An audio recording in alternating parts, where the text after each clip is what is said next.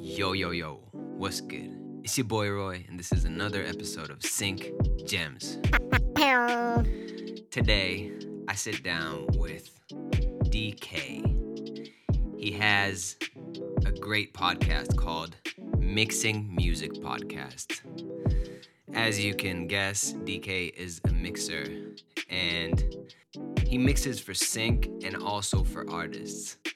His story is fascinating. He grew up very religious and kind of found his own way and his own path into what he is doing right now, which you'll hear he talks about turning down Grammy winning artists and really setting boundaries for yourself as a person and how it has helped him and kept him sane throughout his journey. We also talk about why most people don't have what it takes to really achieve success for themselves. And D also has a really interesting point of view about prioritizing happiness over success. We go into a bit of a religious tangent and why religion can actually be a good thing for some people who are aspiring musicians and producers and professionals in general. And just to preface this, I am not by any means religious or grew up religious, so this was fascinating to me. So, really, I would stick all the way till the end because he drops insane gems also in the end. And if you dig this podcast, please go rate and review it wherever you're listening. You can do this. Give it a five stars and review it on Apple Podcast if you're listening there. And if you really want to make my day, send me a screenshot of the review. I will shout you out and I will be forever grateful. So, without further ado, my man, Dee Kei. All right, we're on Dee Kei. Howdy. Howdy ho. How you doing? Good. It's a wonderful Tuesday night here in sunny Los Angeles, California. Nice, nice. That's what's up. Tell man, I I just want to dive in. To be honest, like you're you've I've seen you through um, a company that I work with, uh, get it done, and then I've just started diving into your stuff, and I saw that it's super high quality. And digging in a bit more longer, I just figured out that you've made more than a thousand mixes last year. Is that true? Yeah, so in 2020, I mixed 1,019 songs in a single year. Holy hell. Well, yeah, you are probably one of the people that are gonna make me feel like I don't work enough. But let's just put it on the let's just put it out of the equation now that I've said it. Um, man, tell me about yourself. Tell me about how you've uh, gotten to where you are right now, and how you grew up, like how you uh, started started the journey, and yeah, just want to know about you. Yeah, very briefly. Um, I'll be as brief as possible. I'm born in Okinawa, Japan. Uh, I'm immigrated to the United States when I was about four or five years old. Uh, somehow made it in early enough to not have an accent. uh, fell in love with the radio, music on the radio in Chicago uh, in middle school. Um, joined a band in high school. What'd you play? Uh, I was the bass player. Okay. I played bass joined a band in high school for some reason and I guess I, I, guess I was just that bored, which kind of turned into a deep passion for music.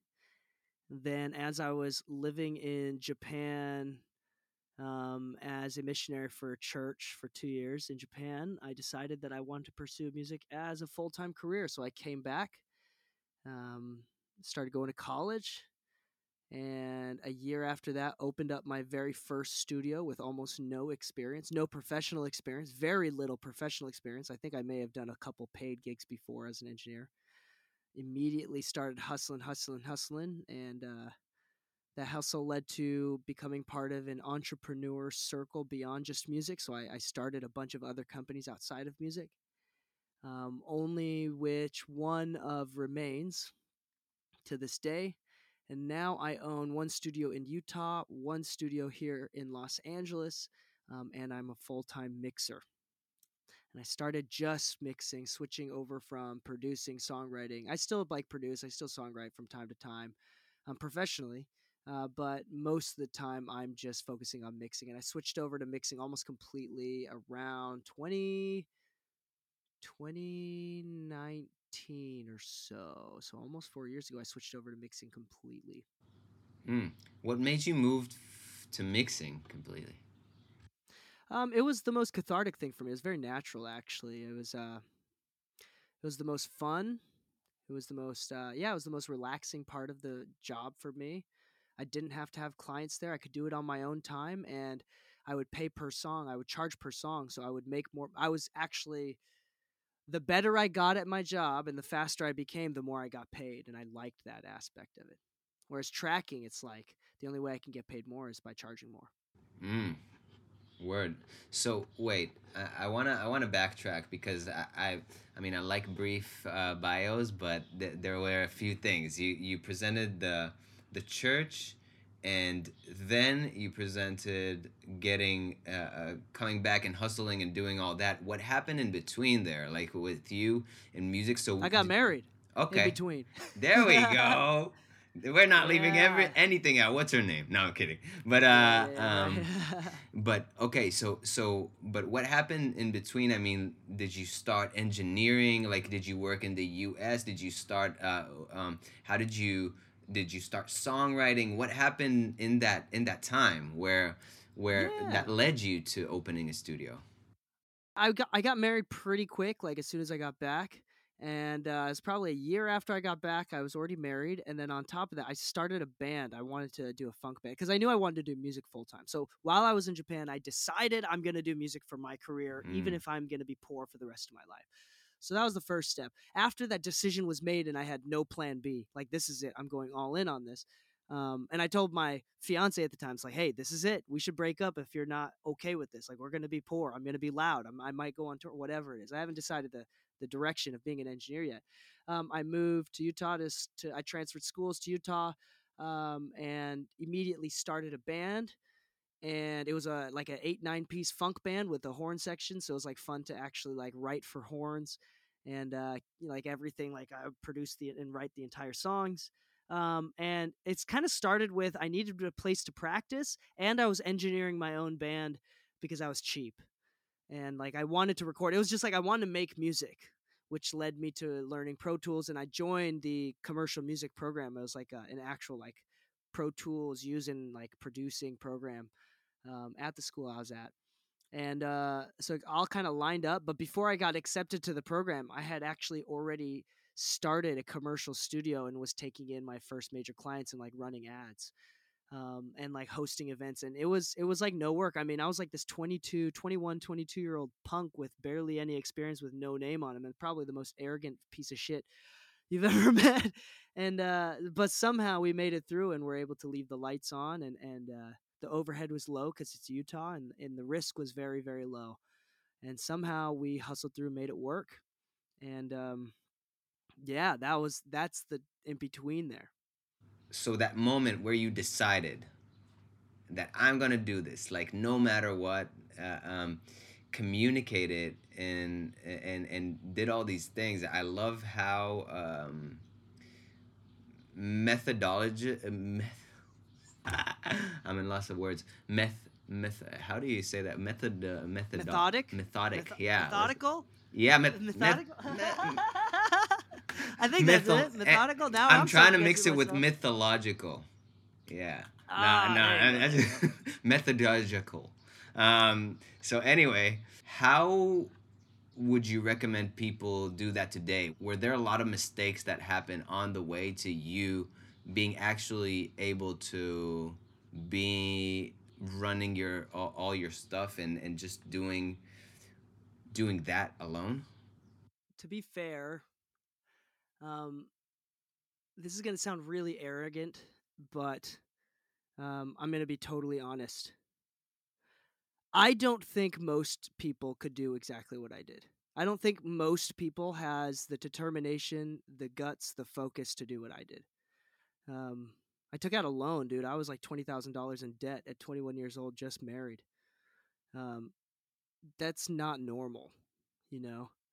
Um, and granted, there's people that take out much bigger debts uh, than I did, but um, for and it was it was a lot of luck.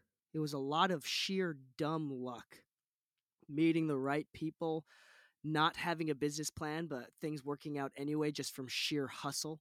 You know, typically you don't you don't grow clients just from sheer hustle like that's that's hustle is just a such a weird obscure term right? There's it doesn't it doesn't mean i i it could mean i made flyers right? Uh, but uh i yeah it's um i don't think most people can do what i did and i think why i was able to do what i did at that time was because of the amount of focus i literally had no plan b and it was really blissful. Like it was very naive, extremely naive, and extremely hyper focused on like I have this, I want this, I want it so bad, I'm willing to cut everything out. So I'm talking like I would work at the studio for 80 to 100 hours a week and go to school full time. So most people when they go to school for music full time, they're like, "Hey, I don't have time for anything else. I can't even get a part-time job." You know, that's pretty normal and here I am doing like two full time jobs and and going to school full time. And I don't think most people have the hustle to that. I didn't party. I didn't. I don't drink. I don't smoke. I don't go hang out with people. I was literally just at the studio networking and stuff. I don't. I don't think most people have the focus to do that. And I think um, there was nothing to fall back on. I didn't want to be anything else at that time. So um, I think if if some very few people uh, a lot of people think that they have that level of focus, but I think the people that actually do um, are able to do exactly what I did and even to more extreme levels. Um, but I, I think that I was also luckier than most people. It, it just happened to be like the perfect deal for a studio location that with a very low overhead, with a great business partner, with a lot of fantastic mentors, with a lot of great friends. You know, it just happened to be a fantastic music city and um, yeah, it was a lot of luck. Yeah, but was it like I'm I'm asking myself as as you're speaking, it sounds like you're a really smart dude. Like there's something there there there was something in every luck, there's something that let that luck happen. And you can say whatever you want. You can uh, t- uh, people can can tell me to go read the secret and manifest shit and all that kind of stuff, but it sounds like your approach has enabled you to create uh, uh, something for yourself. Yes, of course, it's not as much risk as if you were a dad now. You probably wouldn't do the same thing, but um, yeah, I feel like I, I feel like there is definitely more than luck to it. There is an approach that you are that I can see all over your your videos as well. It's just like something about you is is is really moving forward. It's like you are your energy is driven forward and I love that. Yeah, uh well, I don't think I'm like actually particularly smart. Every time I think I do I am, I I meet someone that makes me feel so dumb. You know, but um but I think that I'm confident about my dumbness. And I think that that's better than being smart. Where, like, if you know you're smart, that leads to an ego. But I am so comfortable about my ability to make mistakes. Like, I love making mistakes and I go into things knowing I'm going to make mistakes and I'm going to fuck everything up and it's going to make everything super hard. But I know I, the reason why I hesitate to say luck is because luck means like you're gambling and you actually don't know what you're doing. But if, if, what I'm gambling is effort, right? I'm, I'm gambling with effort, and I can put in more effort than somebody else. So I could turn the tide simply with sheer willpower, right? So it's not really gambling. I guess it's not really luck because I can choose to make good outcomes with that. Um, I'm just going into it. I'm very risk averse, and I love taking risks, and I go into it knowing that I can turn things around by just working really hard. That being said, um, we're we're basing this entire questioning and answering is basing off of like the if if as if I was the most successful mixer in the world. so I want to preface and, and, this answer and say, well, it's already too late now. Um, but uh, and say that I I'm not the most successful engineer mixer in the world, but I do get a lot of great work. I pay I'm I'm the single um, I'm a single income household with two kids that makes m- money from just music and uh, I get to mix full time, and I'm very blessed, and I have boundaries. Now, am I the type of person? And I've I've kind of had the pleasure to build a lot of boundaries now, where I've built my career where I don't have to work as hard, and I kind of stick to 40 hours a week or less, and I spend most of my time with my kids and my family. Like that's what's important to me now. Um, and I'm lucky to be in a position where my career has stabilized and I'm able to set boundaries and I only work with clients that are great and fantastic that have good budgets.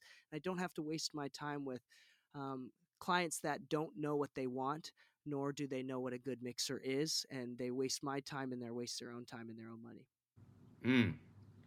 yeah that's a big one. How do you how did you come to understand what that looks like for you? Like what that work looks like for you specifically? Uh, yeah i think this is different for everybody.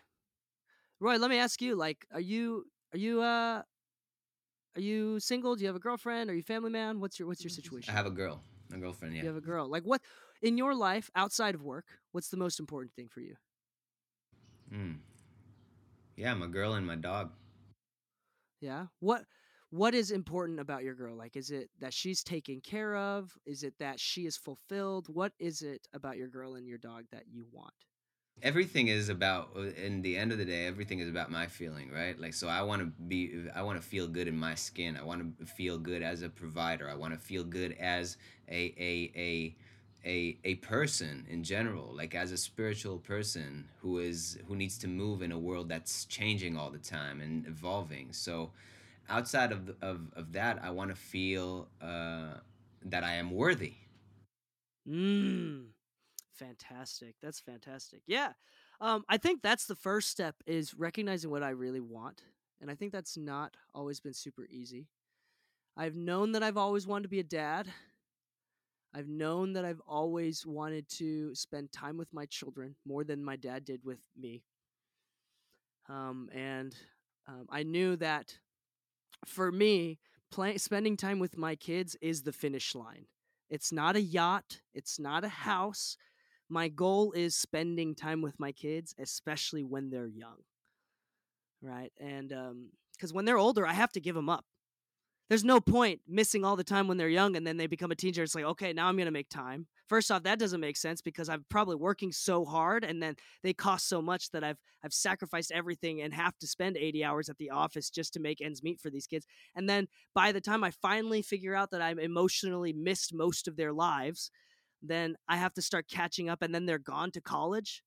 Like that that's the most backwards logic I've ever heard. It's probably the stupid advice I've most stupid advice I've ever heard from any parents. Um, and you don't have to be their age to understand that that's that advice is straight up retarded. Yeah. Okay. Yeah. Yeah. and like so I'm wanting to spend time now and later. So I'm at the finish line. I feel like people people sacrifice happiness for success. You know what what is the phrase? What is the phrase? People sacrifice happiness for success because they think success will make them happy. You know eh, but it's it's the opposite. It's like sometimes you have to know what you have to sacrifice to be happy.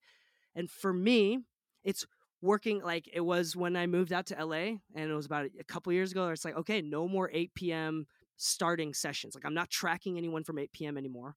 I'm not working on the weekends. I don't give a crap if you're I've literally said no to like Grammy winning artists. I've literally lost huge clients over this. And I will I will say no, I'm on my time. If you don't want to work with me for my respected time, then I don't want to build a relationship with you. Because if if you um I'm not going to name any artists. Um, but if if you this big artist, I understand that if I say yes now, I might get a cool gig, I might get a good credit but our relationship is going to be now a power play where you think our relationship is based off of me groveling at your feet and I really want to work with you. Does that make sense? Like if you don't come at me as equals, then it's never going to be equal. Your power is now I'm I'm your bitch. And that's how it's going to be played out. And there's a lot of successful engineers that play out that way. Um, I'm not going to name names, but it's it's actually a really good way of building. But that's just not it for me. I'm not willing to do that. That doesn't solve the problems that I want solved, and it doesn't make me happy and fulfilled, like exactly what you said, which is my goal. So I'm I'm willing. There's a lot of things that I'm willing to sacrifice, but I think it took a lot of making mistakes and setting up goals. You know, you know, was another funny thing is that I had crazy high goals when I moved here. And within the first year of moving to LA, I hit all of them. Like I hit them way too fast. And there was something about hitting my goals and reaching those goalposts way too fast that made me realize, oh shit, this isn't actually what I want. It didn't solve the problems that I thought it would solve. It added more problems that I didn't realize. It's like by the time I got to the level that I'd never dreamed of getting to, and I'm only got them within one year, I was like, oh shit. And I went into a deep depression partially because of that like oh now i really don't know what i want. So i think it was like figuring out balancing it out what is it that i want? A lot of meditation some therapy like a lot of like reading and and, and just just thoughtful mindfulness of of you know dialing it back and figure refigure it out. And um i can say more than anything else that i am the happiest that i've ever been in my life at this moment thanks to the mistakes that i've made and the boundaries that i've created Sorry, that was a really long-winded answer. I apologize. Yeah, apology accepted. Um, we will delete this part. we are done. nah, man, this this is uh, whew. I need to let this sink in because this is uh, where what movie, The Green Knight. Have you seen? The green, the recent one, yeah, with uh, twenty four. Where where he goes is A- that A- is, what is it? What is that studio? I don't know, man. It's Yeah, I recently saw it. Yeah. so dope. Um, where he goes, is that all there is? And this is a spo- oh shit! It's a spoiler alert. What I'm doing, I'm, I'm I've- I've just spoiled a bit, but it, it's it's just like, is that all there is? Um, where, where in the in in ah, I'm gonna sorry guys. No, spoiler, spoil it, spoiler. Spoiler. Uh, where where where his whole life goes in front of his eyes, uh, in in uh, and I mean just the movie leading to that point is so good in my opinion that it doesn't really matter. But when he goes, "Is that all there is?" Um, and I think it's and maybe he said it in a different way, but is that all there is? And you're talking about getting to your objective and asking yourself, is that all there is? like in that moment it's like oh shit i reached all the things that i actually wanted for myself is that all there is and i think that's the same with like getting a huge placement or getting a huge check or getting this uh, uh, these things that validate who you think you want to be uh, who you think you want to become as opposed to being who you want to be in the moment and I would love to I would love for you to talk about how you how you got out of that. I mean, again, you're get you're you've reached your all your objectives and now what what do, what does it look like for you? For your partner, for just like your what what is your life like for the, from that point? Hmm. At first, it was pretty devastating. It turned into now I don't feel like I'm doing enough.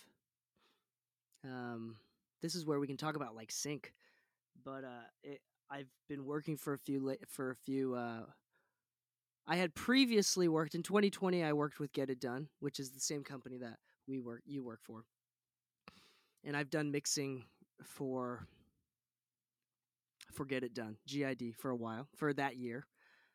Um, and then things kind of like went away. Uh, and I've I've been working with a couple other libraries. So like these labels, what they do instead of doing libraries, they have artists.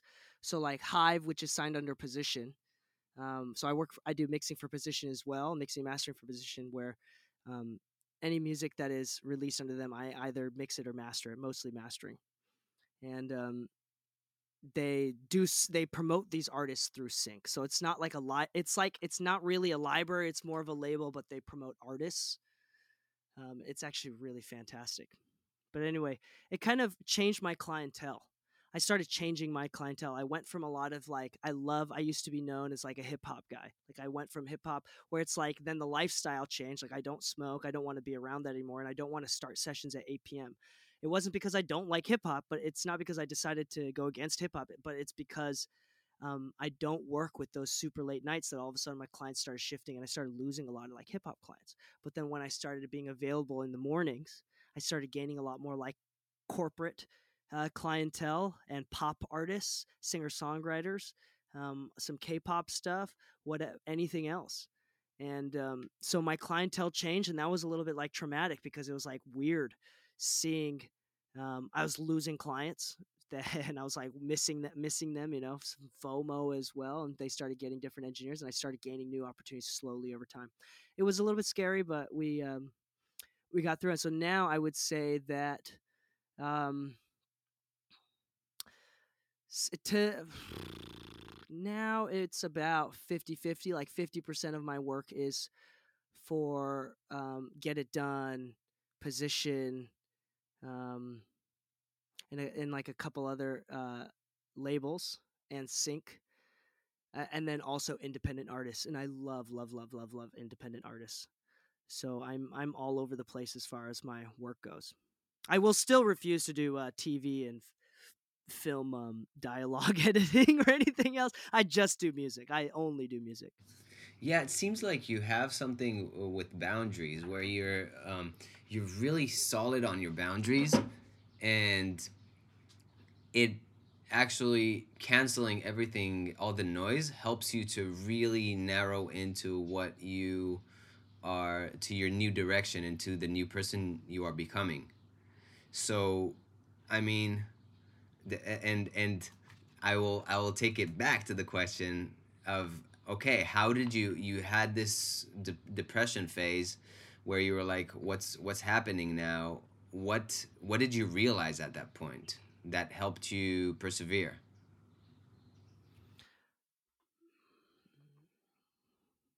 Let's see here. Um i realized that the direction that i was going is not what i wanted.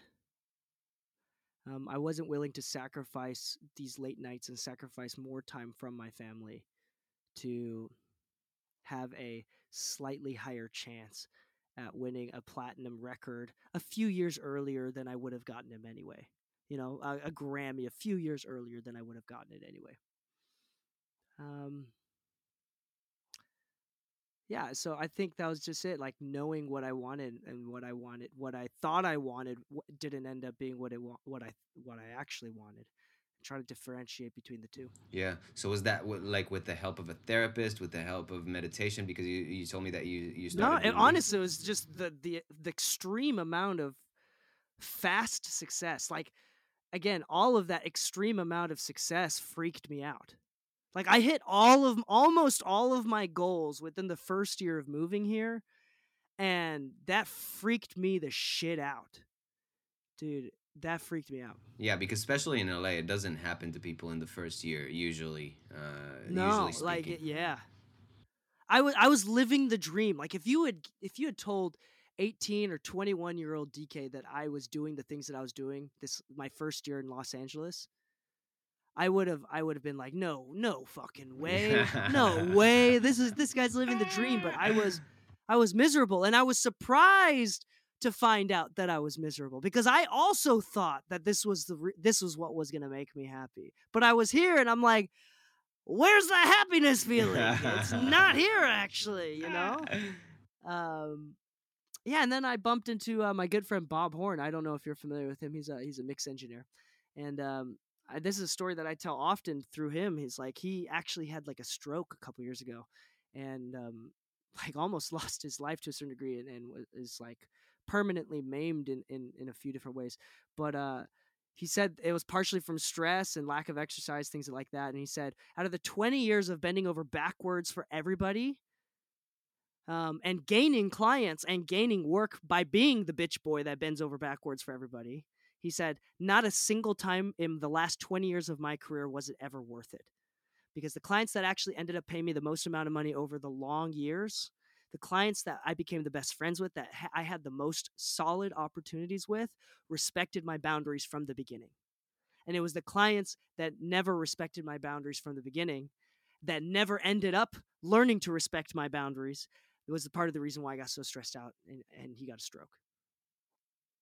So it's like it wasn't worth my health. It wasn't worth it. And I would have lost some clients and I would have lost some big projects, but at the end of the day, like it hasn't been worth it over the last 20 years. And that like totally flipped a switch in me and i think that that it wasn't a, a, therapy at that time i wasn't doing therapy at that time it was just a genuine it was it was like a real it was a realization that's like this is not making me happy it was just straight up really loud i didn't need to talk to someone to feel that way it, it was very obvious i'm like oh shit this isn't it this is not fun i don't like being on call for an artist that is very famous and being called up at 2 a.m to be in a session where girls are twerking in the back, like his bitches are twerking in the back of the room, and he's smoking like an ounce of weed with his group over there, and I'm like getting high from just the residual smoke, and it's like he's not even coherent enough to like sing his own parts, you know? It's it's not fun. It's not fun. Oh shit! So these IG reels that that girls are twerking in the back of the studio are, are not actually fun to be in. Not for me.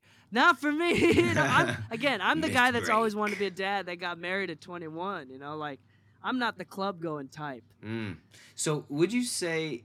And I'm the same. I, I stopped drinking in 21 after, yeah, after just seeing too many people and and getting drunk and wasting their their 20s away, and and yeah, I, I I could say I resonate with that for sure. But do do you think that I want to take it back? That's why I want to know people's stories because do you think that religion had anything to do with your uh, current success and with your current mindset?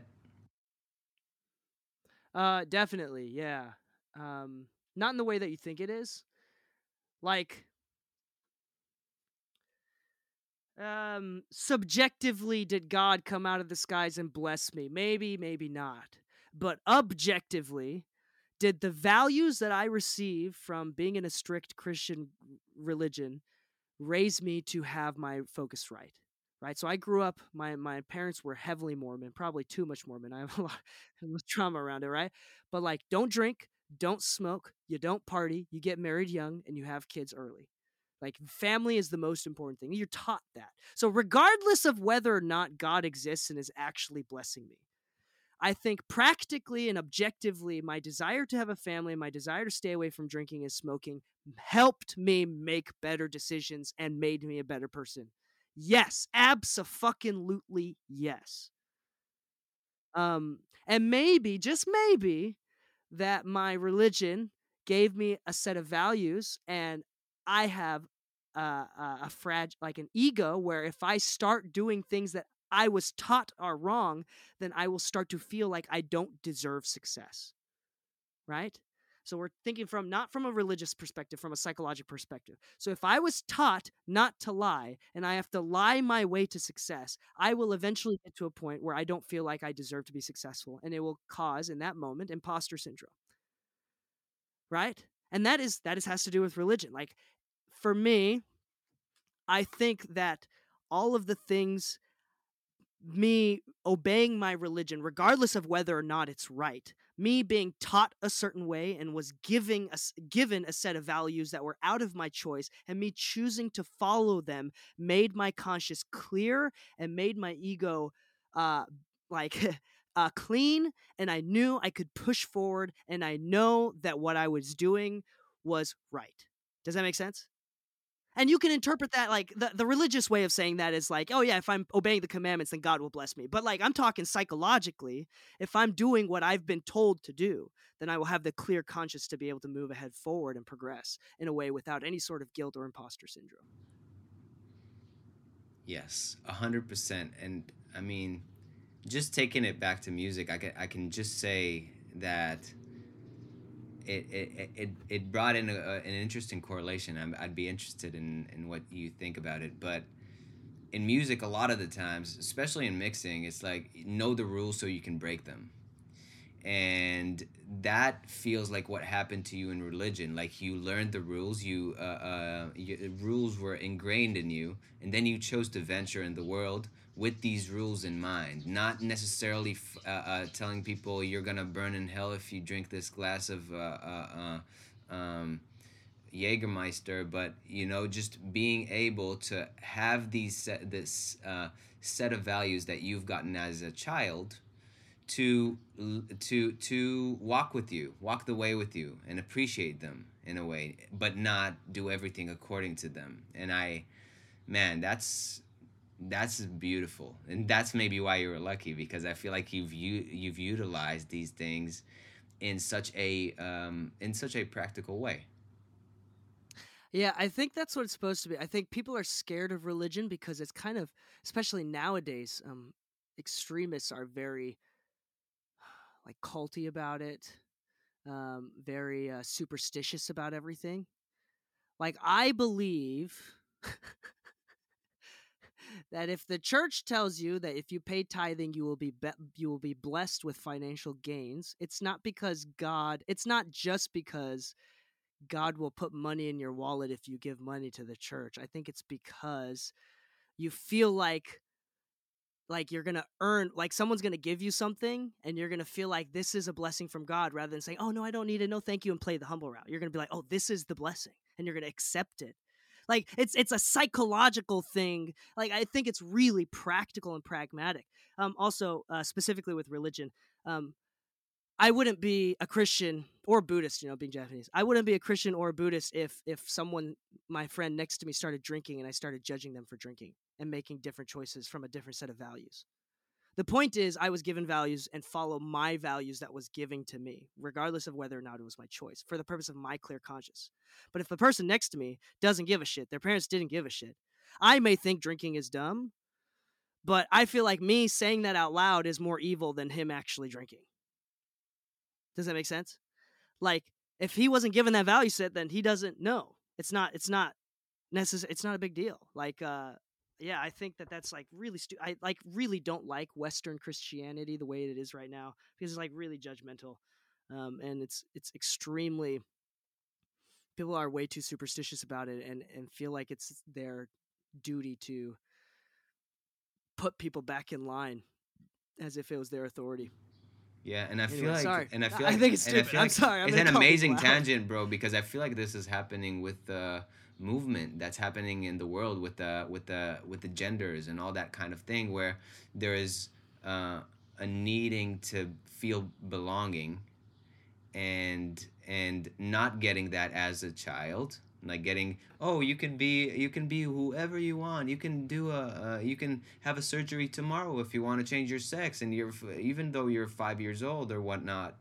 Um, and i'm sorry i'm talking to a specific problem but it's it's just way more general than that where i feel like there is less of a feeling of belonging you know uh, eh, with with all the technology and all the the stuff that comes out and you know uh, everything uh, accessible to everyone where they can uh, if they want to go to your to your street they can just look it at google and say oh it's an ugly street. I don't want to go to your street even though they don't know how your street feels like so they don't know shit about your street. And, and, and i'm again i'm just taking one little thing. It's just imagine any place you want to go to uh, uh, and a lot of people just want to know everything about that place before they go there and decide whether they want to go there from the information they're given. And a lot of the magic that's that's happened in my life has happened through the unknown and through just being able to take my set of values and implement it to a situation that's completely unknown to me and that that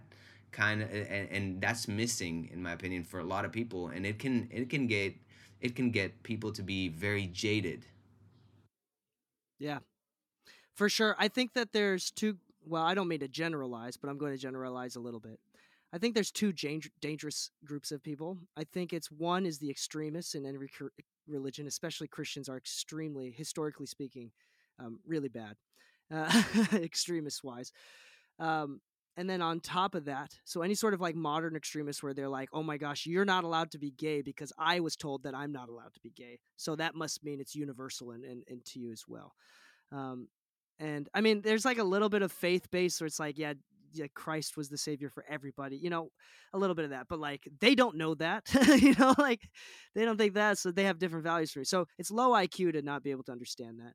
Um, I also think it's really low IQ and, and fucking lazy to be agnostic because if you're an atheist, that means you've at least thought about it. And there's values that come with atheism. Like, for example, this is my last shot, this is it. So I got to do the best that I can with it, is a good value. I mean, in Japan, uh, in Japan, like uh, it was really, really sad being a missionary there and actually talking about religion with people of Japan a lot, my my fellow countrymen over there, and and uh, um, that was more painful than anything else. Talking to these people who were not atheists because they don't come from a super religious background, and but instead they were just like, I've never thought about it. I don't have deep core values that usually come from a religion and so these i ask like in in america you ask a five year old what they want to do when they grow up and they have an idea. It may be ridiculous like i want to be a, like not being an astronaut's not that ridiculous but like i want to be a fireman i want to be an astronaut i want to be a police officer i want to be a teacher whatever they want to say even if it is something ridiculous like a trapeze artist right? They have an idea. If you ask a 20 year old kid in japan like 8 out of 10 times they'll be like i've never thought about it before and that comes from a lack of core values. It doesn't matter whether or not you're atheist or you're the, you believe in the spaghetti monster or you're buddhist or you're christian or you're, you're muslim it doesn't matter. The point is i feel like the important part is that unfortunately or fortunately you are often given a set of values by your parents that is very difficult to step away from with a clean conscience. So you either have to accept it or with a lot of fucking work, choose a different set of core values. And like like and be like converted basically. But the worst thing that you can do is say like, "Hey, like I'm actually just a lazy Christian, aka an agnostic or a lazy whatever. I, I there could be a god. I don't I don't I just don't like the idea that I have to follow any sort of rules." Is what's going to really fuck with your ego and it's like your conscience is never it's going to be difficult to clean because the cool thing about believing in any sort of religion especially like if you're like it's like a muslim right? If you're muslim first off islam is absolutely beautiful as a religion. Like these muslims out here they'd be praying and they believe in forgiveness and they believe in basically repentance right and redemption the same way. And uh that leads to like people believing it's honorable to never give up to always try harder. You have a clean conscience. Everybody's going to fuck up. We're going to move on. We're going to go ahead. I mean, the samurai, the opposite, right? From the Shinto and Buddhist, they they would kill themselves to to seal their own honor because in in, in Judeo Christian Islamic uh, culture due from the value, value sets is never giving up is what's valuable. But in Japan, in the Eastern religions, it was if you don't know when to give up, then you are not humble and the lack of humility is dishonor. Does that make sense? So, in like in the Last Samurai, if you watch it, um, the samurai doesn't understand why Tom Cruise doesn't give up. It's like, why is this motherfucker like he's lost? He's obviously lost. Why doesn't he like? Why doesn't he give up? And then and the samurai just doesn't get it. It's like you you're just realize that you give up. And then at the end, the samurai guy, he's like, "You're gonna lose this battle against the machine guns." Like, but I'm gonna do it anyway. And he kind of gets this like American honor thing. It's like, I'm not gonna give up. I'm gonna go into a losing battle, battle, which is like the most non-Japanese samurai thing ever. And and then um and then he decides to not give up. And then Tom Cruise at the very end decides to honorably give up. So like they switch roles. Oh, so it's wow. like it's you're. So the point the point is it doesn't matter, but the point is is that the value systems are incredibly important. And do I believe that the value systems that I've been given and the way that I've decided to approach them has made me successful? Absolutely yes. Do I believe that God came out of the heavens and answered my prayers and gave me the blessings and put me in a special position? Maybe I don't know. Wow, man, I'd is... like to think so, and yeah. maybe me thinking so is has as if I'm, you know, convinced myself enough to say yes, then maybe that's also part of the reason. mm. Yeah, man. That, uh Sorry, I'm like really long-winded about this. Nah, My bad. shit, bro. This, this you've hit like a passion point of mine. This is uh, me too, man. Me too. I'm I'm um, actually my my girlfriend is Muslim and I'm Jewish, so there is um, ver- a very a very big difference, uh, just a cultural difference between us, and and it's religious as well. Um, because again, I didn't grow up religious uh, but she did, and and there are things, there are values that she has that are so ingrained in her that I kind of I kind of envy. I have to say, and uh, and yeah, and th- this this interview has been has been has brought a lot of food of thought uh, for thought for me, and I know that it will for people listening because we're we're we're gonna keep the conversation alive and uh, and I, and I know that I know that we are uh, between us, but what is a last uh, uh, a parting piece of advice that you would um, give people who are just trying to get closer to where let's say where you're at Hmm. Oh man, there's so many good pieces of advice um out there floating in the world. Let's see. Let me let me uh, pick and choose a couple here. Um, one, I think mo- not enough people take their creative careers and don't understand that you're an entrepreneur and that you're a businessman first. I think that in order to be a creative professional, you have to be and realize that you are a businessman or woman first. And in order to be a good businessman or woman, you have to read books. You have to fucking read, do the hard thing and read a business book about how to grow and not kill your business in the first few years like every other fucktard has, especially in the creative industry.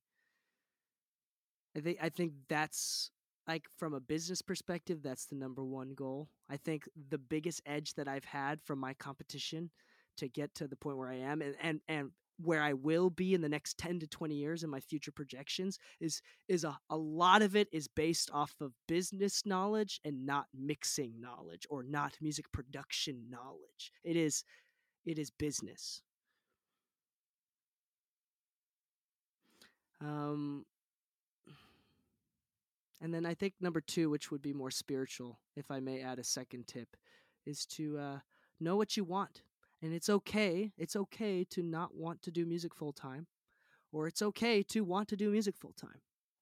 It's important to be intentional and to know what you want and take the time and the personal journey to figure out what your values are, what you want to believe in, what you want your children to believe in, and invest in your long term future and do not succumb to stupid, impulsive decisions that make you happy now at the expense of uh, at the expense of good opportunities later. Mm. Yeah, that's something we can make a, a, whole podcast about. These two, only these two subjects. I should have asked you this in the beginning. Shit. no, I mean me and uh, me and Trevor with Get It Done, right? Trevor is, is the head of Get It Done, the company that we work both work for. Um, we he, he actually said like uh, someone asked me this is basically a similar question like, "Hey Dee Kei, what's been your secret sauce for your career?" And I had to think about it, and I said it was actually probably me having kids. And the reason why I say that is because like when I had kids at like 20, I had my first kid like 24. Like all of that like selfish stuff that I wanted to do before like went away. Like I don't even want to party anymore. Like I don't want to be without my family. Like people think it's like oh, I don't want to be like oh, I don't want to lose all this freedom that I have. It's like when you have a kid, you don't even want those freedoms anymore. Like it's it's you're gonna feel like oh how was I ever that retarded to ever want to want to go to the club? Like that doesn't make sense to you once you have kids. Um, your values change, right? And uh, uh, for me, I think it was having kids. It got me focused. It put more fire under my ass. I had to start making more money. And when I was negotiating with clients, when I say, "Will you offer take this?" and I'll say like, ah, "I got two more mouths to feed." No, I cannot accept that. I have to do this. Can you accept this? So it made me more assertive because I had to feed more mouths. And it's the biggest success of my career.